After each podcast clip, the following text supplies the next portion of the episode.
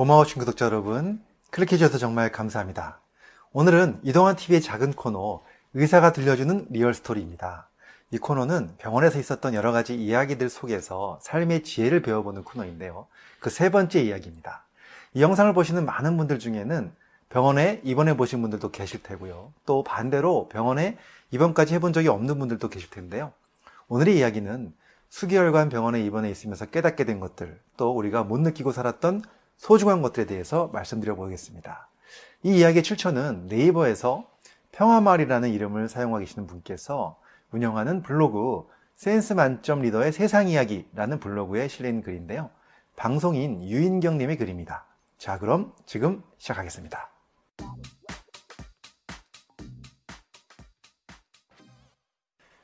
(70대) 후반의 지인이 지난해 늦여름 넘어져서 다리뼈가 부러졌습니다. 대학병원에서 수술을 받았지만 그곳에선 장기간 입원을 할 수 없어서 서울 강남에 있는 요양병원에 입원했습니다. 그러다 두 계절을 보내고 얼마 전 퇴원을 했습니다. 코로나19 탓에 입원 기간 동안 제가 할 수 있는 일은 별로 없었습니다. 병문안도 제한돼 있어서 수시로 전화를 걸어 안부를 묻거나 가끔 먹거리를 보내드릴 뿐이었습니다. 무사히 집으로 돌아온 지인은 병상에서 인생에 대해 많은 생각을 했다고 합니다. 지인에 따르면 70대에서 90대의 노인들이 모인 요양병원에서는 사람을 판단하는 기준이 다르다고 합니다. 박사건 무학이건 전문직이건 무직이건 재산이 많건 적건 상관이 없답니다. 누구나 똑같이 환자복을 입고 병상에 누워있는 그곳에서는 안부 전화가 자주 걸려오고 간식이나 필요한 용품들을 많이 받는 이가 상류층이라는 것입니다. 가족과 친구들로부터 받은 간식과 생필품을 의료진이나 같은 병실 환자들에게 나눠주는 이가 부러움의 대상이 되는 것이죠. 병실 계급은 그렇게 좌우된다고 합니다. 지인은 이렇게 말씀하십니다. 내 옆자리 할머니는 밖에서 교장 선생이었고 아들도 고위 공무원이라는데 사과 몇 알은 커녕 전화도 거의 안 오더라. 그래서인지 내가 받은 과일이나 간식을 나눠주면 너무 감사하다면서도 민망한 표정을 지었어. 오죽하면 내가 그 아들에게 전화를 걸어서 야단이라도 치고 싶었다니까.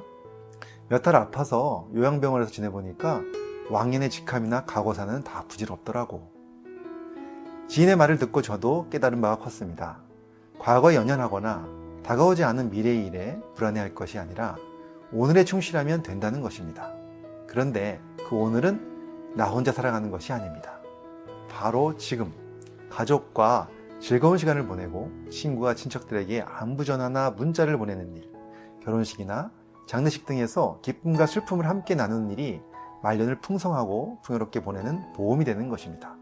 그런데 그 보험은 전략이나 잔머리로 채워지지 않습니다. 진심과 성이라는 보험료를 차곡차곡 모아야만 행복한 말년이라는 보험금이 내게 돌아옵니다. 반대로 자녀에게 공부나 성공만을 강요한 부모, 친구들과의 관계에서 눈꽃만큼도 손해를 보지 않으려고 늘 따지기만 하는 사람들은 10중 8구 고독하고 쓸쓸한 말년을 보내게 됩니다. 100세 시대라고 하지만 모두가 100세까지 행복하게 산다는 의미는 아닙니다. 사랑하는 가족과 행복한 시간을 보내면서 얼굴에 미소를 띤 채 삶을 마감할 가능성은 오히려 매우 낮아졌습니다. 대부분은 병상에서 혹은 요양원에서 죽음을 맞이하게 됩니다. 심지어 홀몸으로 쓸쓸히 생을 마무리할 수도 있습니다. 노후에 내 손을 잡고 대화를 나눠줄 리가 있다면 이것이 바로 노후의 행복입니다. 결국 노후의 행복을 결정짓는 것은 바로 관계입니다. 최근 후배에게 점심을 사줬더니 후배가 왜 항상 돈은 선배가 내느냐고 물어왔습니다. 거기에 저는 저금해 두는 거야 라고 답했습니다. 내가 나중에 아팠을 때 후배가 병실에 찾아오지 않더라도 가끔은 안부 전화를 걸어주거나 혹은 내가 전화를 걸었을 때 반갑게 받아주셨으면 좋겠다는 마음에서 한 투자입니다. 오랫동안 얼굴을 통 못 보는 친구들에게 귀여운 이모티콘을 담아 축복의 문자를 보내봅니다. 나중에 돌아오지 않아도 내가 지금 기쁘면 그만입니다.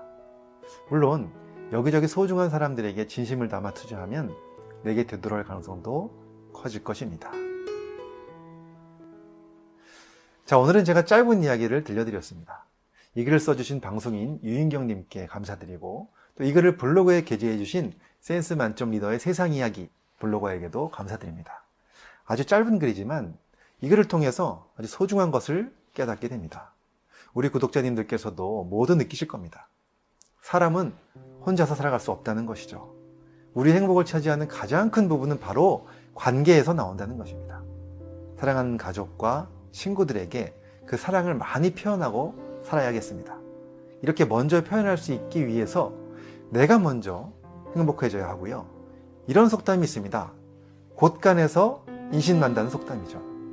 내 몸의 곳간, 내 마음의 곳간이 충분하게 채워졌을 때 인심이 날 수 있다는 뜻입니다. 그렇습니다.